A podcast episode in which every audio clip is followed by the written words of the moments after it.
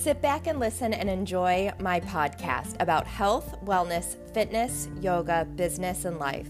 I talk about everything from ways of eating healthy, mindfulness, yoga, working out, manifesting, to pop culture, momming, adulting. I try to have fun and laugh at myself along the way of my sometimes stressed out and frazzled life. This is Fit, Fun, and Frazzled, and I am your host, Nikki Lanigan.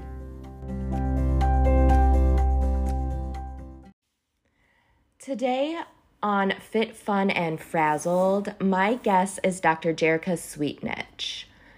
We talk about ketogenics diet, hormone health, and fasting.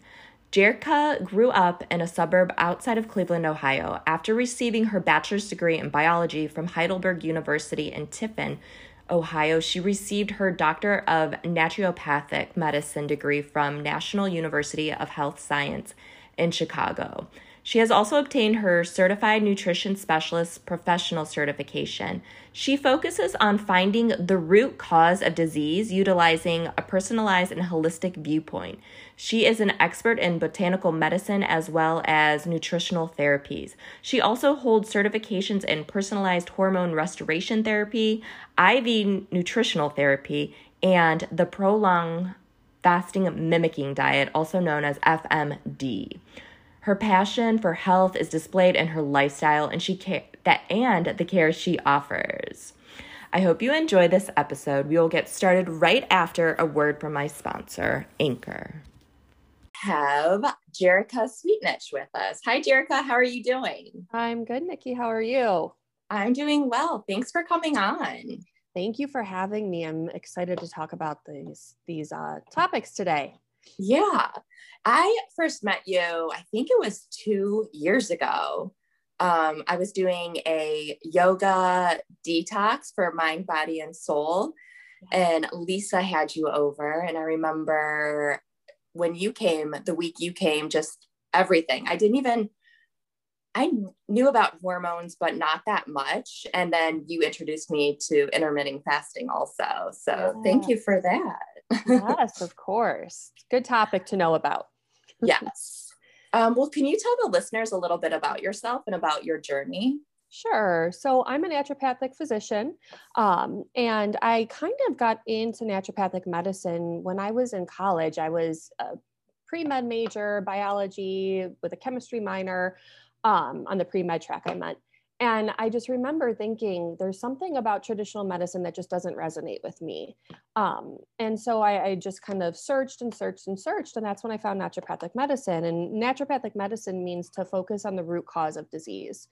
Um, and so as I was in naturopathic medical school, I actually got diagnosed with something called polycystic ovarian syndrome, which I think we're going to talk mm-hmm. about today. Yeah. and um, so we'll talk about that a little bit more. But in short, when I was given the diagnosis, I was given it over about a five to 10 minute conversation. And it was here's your birth control. If you ever decide you want to have kids, you might have fertility issues. And she sent me out the door. And I was 24. So I remember thinking, wait a minute, you know, there's this life changing diagnosis that I was just given. There's really no good treatment for it.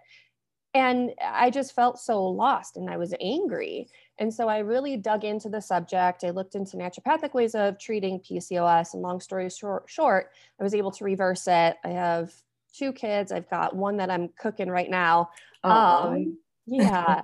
and so, you know, my, my, um, the word I'm looking for here, my drive to do what I do now became even stronger as I went through that. So mm-hmm. I'm also a certified nutrition specialist. I do have a bioidentical hormone um, certification. I've been IV certified, all kinds of little certifications to add along the way. And most pertinent to today, probably, I do have a um, certification in the prolonged fasting mimicking diet. So in our practice, I primarily see women, although I do see men for hormonal issues as well. Um, we treat gut, gut issues, excuse me, um, and you know everything that kind of goes along with those things. Yeah. Well, since you um, just touched on the polycystic ovarian yeah. um, disorder, let's start there because I was also when I was younger diagnosed with that, and the same thing. She, the doctor, really didn't tell me anything. Um, right you know, like do hormones. And I also have endometriosis. And uh-huh. I remember at the time I just started dating my husband and I was told I probably couldn't have kids. And I was like, oh, great. I just started dating this guy. I really like him. But guess what? I probably can't have kids. But I have two daughters right now also. So Good.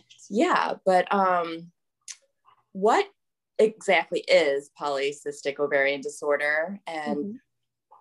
what what what causes sure. this? Sure. So PCOS is a hormonal disorder.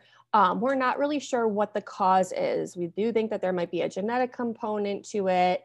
Um, we're just, that's kind of unclear right now. But in order to mm-hmm. get diagnosed with PCOS, you have to have two out of the three of the following criteria.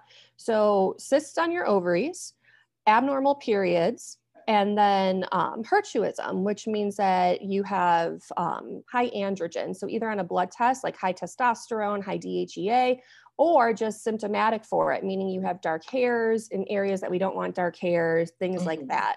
So, two out of the three. So, again, although the name is polycystic ovarian syndrome, you don't necessarily have to have cysts on your ovaries to get the diagnosis.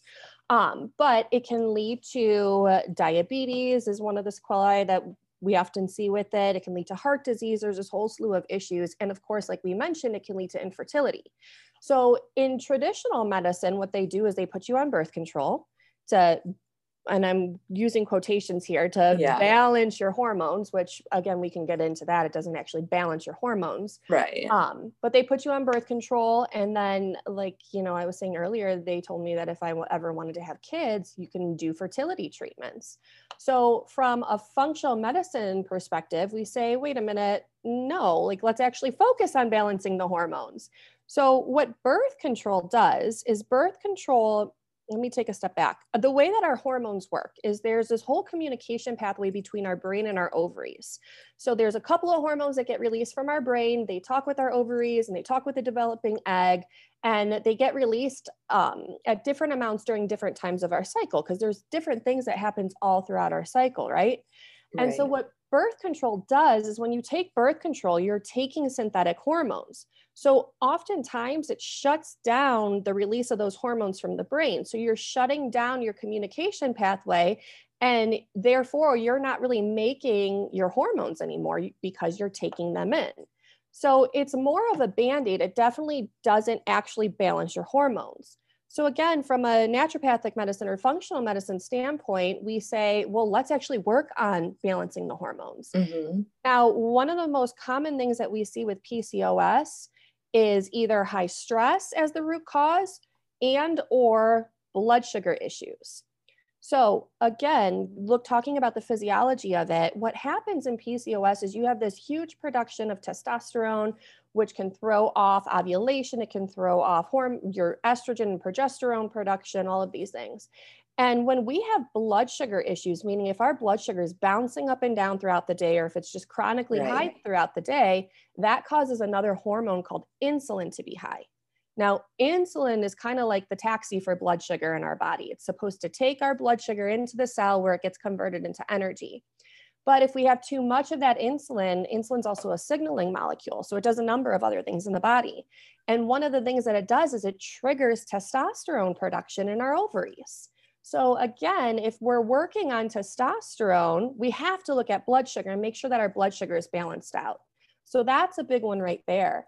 The other root cause that we often see for PCOS is high stress.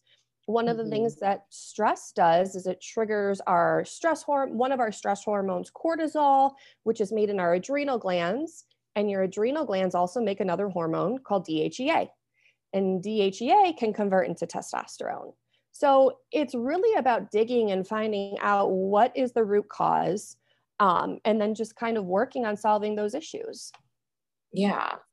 Okay. Um, are there um, just ways to help, like a different kind of diet or yeah. lifestyle changes? Absolutely. This might be a good little segue into the ketogenic diet. Yeah. Um, so, when we're working on blood sugar issues, uh, and you know, there's a number of different ways everybody's body reacts differently. So, some people can manage their blood sugar and have a nice balanced blood sugar with still eating a good amount of carbs. Um, I know that me, my, me personally, and a lot of what I see in my patients is that we just don't tolerate carbs well if you have PCOS. Again, I'm kind mm-hmm. of painting with a broad brush here, but that's just what I typically see. So if you do a lower carbohydrate diet, when you think about it, carbs break down into sugar, right? So if you're reducing the amount of carbs that you have in your diet, you're not going to have those spikes in blood sugar, which means you're not going to have the spikes in insulin, which means you're not going to be making as much testosterone. So that is, I don't want to say that's my go-to diet. Again, it's very individualized and personalized, but right. that's one of the main diets that I see that works very well for women with PCOS and fasting. Yeah. Okay. Um, well, then let's go into keto. What exactly is keto? sure. So, the ketogenic diet, by definition, is a high fat, moderate protein, low carbohydrate diet. So it was actually discovered back in the 1920s. There was a group of epileptic patients, and epilepsy means that you have seizures, right? Mm-hmm. And they were in a um, I can't remember if it's a, if it was a research study or if they were being hospitalized, but the overseeing physician, what he noticed is that their seizures lessened when they were in a fasted state. So he said, oh, "Well, wow. what?" Yeah. So he said, Well, what happens when you're fasting? Well, when you're fasting, you're not eating any food, right? Mm-hmm. Now, in a non fasted state, in the presence of food, most people are eating carbs. So, again, carbs break down to sugar. Our body primarily uses that sugar as an energy source. So when we're fasting and we don't have that that energy source, our body says, "Whoa, we've got to figure out something else." And that's when it turns to using, instead of using sugar for fuel, we burn fat for fuel. Mm-hmm. So it was really the, the definition or the name ketosis, the state of ketosis was actually defined back then by those physicians. So again, when you do the ketogenic diet, you're eating such a small amount of carbs, your body says, we've got to find a different alternative fuel source. And so what it does is it starts to utilize fat for fuel instead of sugar. Now, uh, the true ketogenic diet is actually about 90% fat, very little amount of protein, very little amount of carb. What most people are doing today when they say they're doing the ketogenic diet is more of like a 60 to 70% fat and then about a 10 to 20% protein and about a 5 to 10% carb. So it's a little less strict, I guess you could say. Yeah. Um, but the overall goal for a ketogenic diet would still be in to get to get into that true physiological state of ketosis. Okay. What is the difference between keto and paleo then? Because paleo is kind of similar right? Or it has of. grains and stuff you're allowed right? Right right. Yeah. So i i see this is why i almost hate calling the ketogenic diet a diet because mm-hmm. it it although it is a diet there's nothing else out there that's going to induce a physiological change like being in the state of ketosis. So with the ketogenic diet again you're you're trying to get your body to change the to change its energy source. With paleo, you're not doing that at all. Paleo mm-hmm. is more of a style of eating. Okay. So with paleo, you're taking out grains. I think you're taking I'm not I think you're taking out beans, you're you're taking out things that um, when we look at our ancestors, we think that our ancestors didn't eat these things. So it's more of a high protein diet. So a mm-hmm. lot of um, animal meat, a lot of um, things like that, and then a lot of vegetables too. So with the okay. ketogenic diet, you do have to watch certain vegetables because certain vegetables are higher in carbs. So, yeah. Mm-hmm. So I'm um, vegan. I don't eat any animal um, protein. And mm-hmm. I have tried it. The one time I tried it, and I I did like ten days. Um, but since then, it's like hard for me. I, I feel like I'm craving more carbs, and I can't get past the three days. but I so badly want to reevaluate everything and do it mm-hmm. properly. Like have my list, do my grocery shopping, sure, and go from there. Are you talking about you tried the ketogenic diet or paleo? Yes keto keto yeah. okay. yeah mm-hmm. yeah. You definitely it, it, i always tell people it's really about your goal. So the mm-hmm. ketogenic diet does have research behind it for a number of different conditions. Um, for diabetes there's actually a whole um, center it's called Virta Health. They're in arizona. And all they do is keto with diabetic patients and they're able to get patients off a lot of their medications. They can sometimes get them off insulin. Um, so there is research for that. There's also research for non-alcoholic fatty liver disease, um, obesity and metabolic syndrome, uh, epilepsy, like we had mentioned earlier. So yeah. if you have those conditions, that's when I would say you might want to actually really target and try to get into that state of ketosis, which you can measure through doing blood samples, sometimes urine samples and breath samples as well. Um, but for if you're not in that, like, you know, a lot of people will do keto to try to lose weight. I always say you don't necessarily have to do keto. You don't have to be in the state of ketosis. Sometimes just lowering carbs is enough to do that. So, meaning mm-hmm. you can mm-hmm. still eat a high amount of protein and just lower your carbs. So, I usually recommend for most people just start with a low carb diet. Don't worry about getting into the ke- ketosis or anything like that. Okay. And then seeing how you do, and you can always adjust from there. Okay. Mm-hmm. Um, so, let's talk about fasting then. And this is, I hear so many of my friends and my kids are in cheer and cheer moms. Yeah. It seems like everyone's doing intermittent fasting now. Yeah. Um, seems very popular. So, what is fasting and what are the different types of fasting? Sure, sure. So, the definition of fasting in general is just to go without food, right? So, mm-hmm. if fasting is kind of an umbrella term, so we can, there's all different types of fast. So, like you said, there's intermittent fasting. The definition of intermittent fasting would be to go without food and have about a 30% with, within a certain time frame and have about a 30% reduction in calories while doing it. Okay. So most people will do what's called a 16 8 intermittent fast. So they're fasting for 16 hours a day. They're eating within about an eight hour time frame. So if you think about it, if you're eating within an eight hour time frame, let's say you're eating between 12, so noon and 8 p.m mm-hmm. you're probably naturally going to cut those calories. You don't even have to right. think about it, right? Now, right. there's also a different type of fasting called time restricted feeding.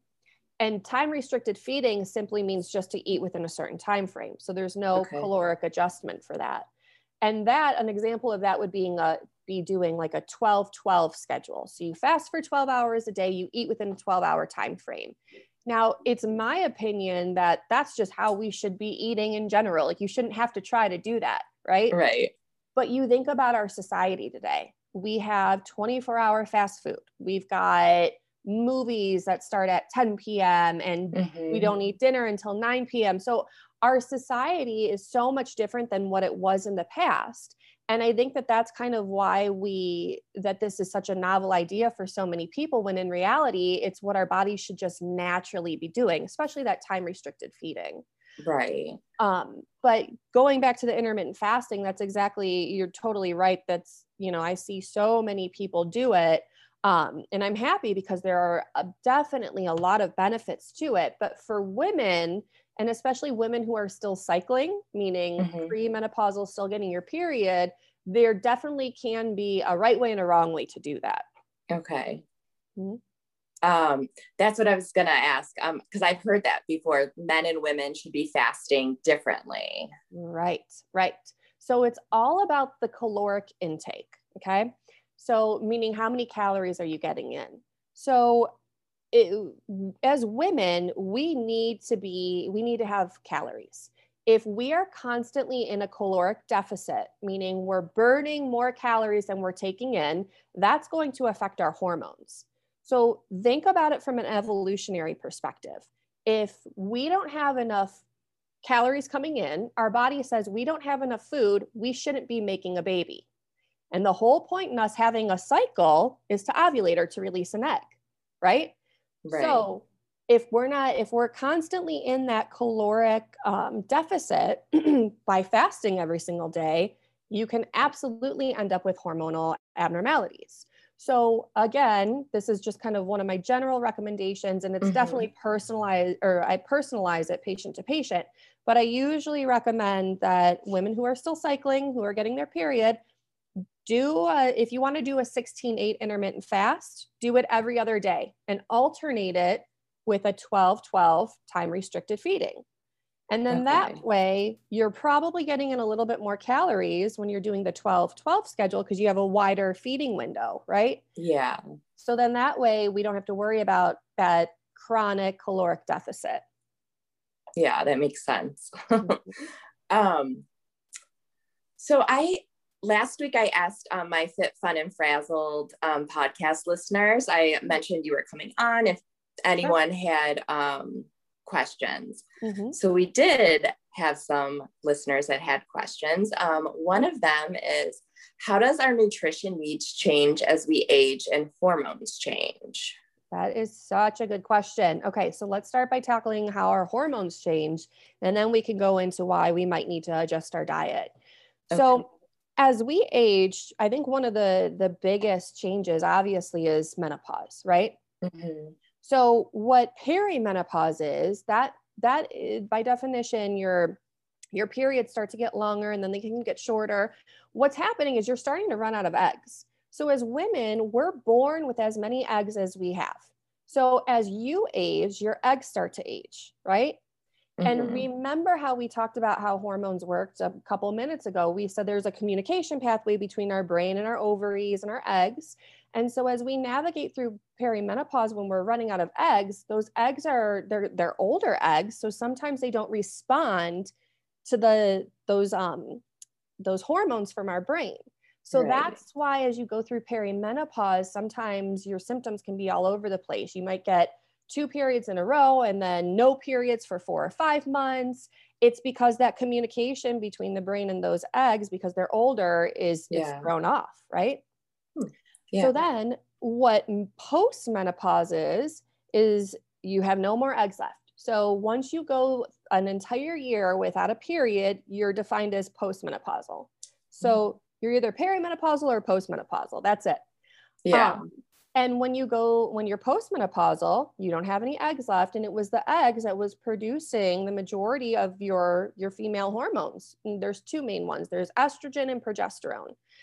So what happens in when you're postmenopausal is those adrenal glands, which I had mentioned earlier. Mm-hmm. Remember that hormone DHEA, how I said it can convert into testosterone?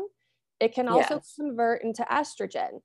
And then down the line through the hormone cascade, you can get a little progesterone production, but it's nowhere near what you were making before. Yeah. So you have this huge hormonal change. Now, how that relates to diet is again as you're navigating through that time where you're having swings in your hormones and then eventually these hormone levels drop off your insulin remember that hormone that we talked about?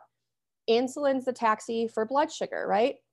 So what happens is when insulin has some blood sugar with it it goes to a cell and the cell has to open the door and let that insulin in taking that glucose or that sugar in which then it'll get converted into energy mm-hmm. as you're navigating through perimenopause and often postmenopause as well what happens is those cells they they just kind of say you know what? We don't want you insulin. We're not going to let you in right now. So it becomes what we refer to as insulin resistant. So you're okay. not your cells aren't as insulin sensitive. So again with a lot of my postmenopausal women i say hey let's try maybe just reducing your carbs. We don't have to go full blow keto yeah. We don't have to, you don't even have to do full blow low carb, but just reducing them, just really focusing on getting good sources of protein. Um, because that's another major thing that I see, especially in my perimenopausal and postmenopausal women, is they are not getting enough protein in. And you have to have enough protein for a number of different reasons. But one of them is you want as much muscle mass as possible. Mm-hmm. Your muscles protect your bones. We have to worry about osteoporosis at that time because of that big drop in estrogen. There's a lot of different things. So, um, that would be, you know, really focusing on what what what does your carbohydrate intake look like and how much protein are you getting in those are the two most concerning things for me as i see women in that time period yeah um, so another question someone um, asked, what are the signs and symptoms of hormone imbalance? Good question. so, I this is something I'm really passionate about because as women, we tend to we almost bond over period problems, right? Right. Everybody has had that day where they had to call off work or they didn't go to a date or a dinner mm-hmm. or whatever because your, your period was terrible. Right. So we've almost because we've talked about it so much which is great but it's almost become that we've normalized it and mm-hmm. having those mm-hmm. symptoms is not normal so heavy periods where you're changing your pad tampon cup whatever it is every hour or two hours that's not normal having okay. very large clots not normal having pms symptoms so mood swings to the point where it's affecting your work or it's affecting your home life not normal um you know having sleep abnormalities for a week or two any symptom that's that's starting a week or two weeks prior to your period's not normal now if that happens once you have one really bad cycle that's okay that's completely normal but if mm-hmm. this is your normal month after month after month that is abnormal yeah. and there are definitely things that you can do besides birth control to actually fix the problem yeah. I just had the older I, I never had PMS before. Now the older I get, I'm I'm emotional and sad now before I start. Yeah. I'm like, oh my gosh. yes. Well, remember that goes back to those eggs, right? Those mm-hmm. eggs. And I, I hate to use the word aging, but yeah, they are right? Uh-huh right and so if you don't have if your eggs aren't of great quality that can affect your hormone production. Mm-hmm. and if you're not making the proper amount of hormones that can put you in a hormonal imbalance and that's when you can start to get those symptoms. Yeah. Mm-hmm. um so another question is when should we start to look into hormone therapy? That's a wonderful question so, bioidentical hormone therapy, like I said, we do it often at our clinic. Um, it's not for everybody. You know, we go through risks, benefits, things like that, but usually we start to really talk about it in women who are perimenopausal. Um, so, again, when you're having all those big hormone fluctuations, sometimes that can really help to get you through that time. Mm-hmm. And then postmenopausal as well. So there there are certain guidelines that we go by, but those are usually the two the two times, you know, if you're really struggling through perimenopause or if you're postmenopausal and you just don't feel like yourself, that's when I would say you should probably have a conversation about it. Yeah. Um, we have one more question and it's keto. I'm so sorry. My that's phone okay. won't stay up. like good thing this isn't going to be a video and it's only going to be that's sound. Okay. Mm-hmm. Um, I'm just going to hold it now. Sure. um, so does keto affect your cholesterol? Oh, this is a wonderful question. so, keto, I'm sorry. Well, I'm getting okay. Okay. Mm-hmm. So, yes and no. So, there was, um, I'm really happy that this question was asked. So, again, it's a personalized thing. Everybody's body reacts differently. Now, there's been some research showing that yes, it does raise LDL, um, but you see reductions in other things. So, one of the things that I see across the board in my patients is that inflammation drops. And that's really important point because inflammation specifically within the cardiovascular system is the driving factor for heart disease. So it's the whole reason why cholesterol goes into your arteries in the first place is to repair the damage from inflammation. So we see that drop.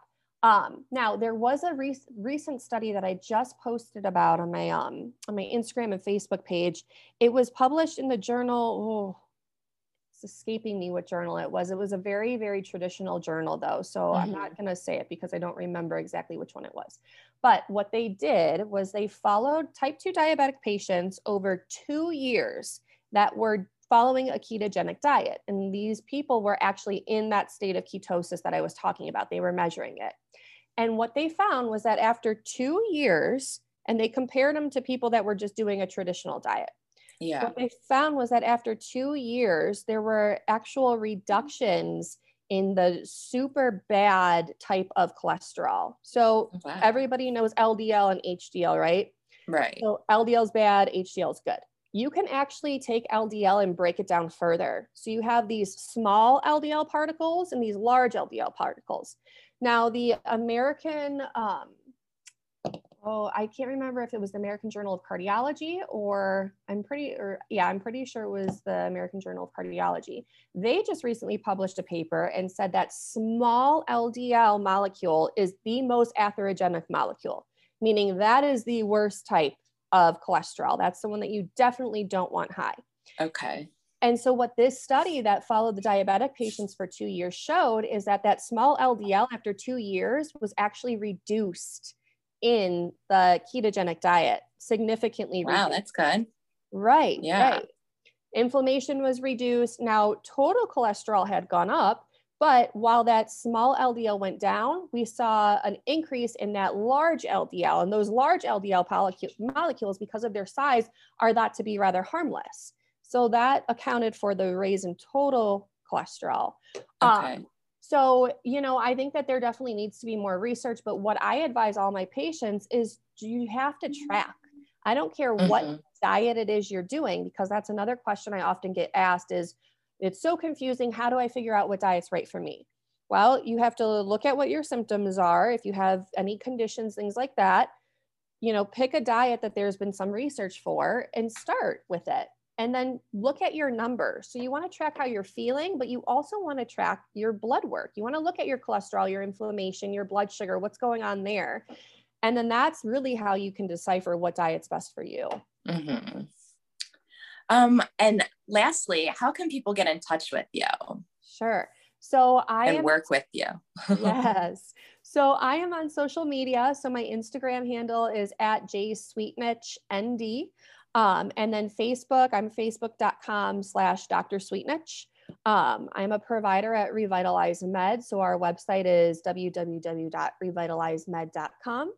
Um, and those are the, the major ways to get a hold of me. Yeah. And I'll leave all of this in the show notes too, so people can um, reach out and work with you and get a hold of you. Perfect. And thank you so much for coming on. And I would love to have you on again in the future and talk about other nutrition yeah. things and everything. That would be great. Thank you for having me. Thank you for coming. Thank you for tuning in to this week's episode. If you liked it, please share it, leave a review, a comment, a rating. And I will leave in the show notes where you can find Jerica, her Instagram handle, and her website.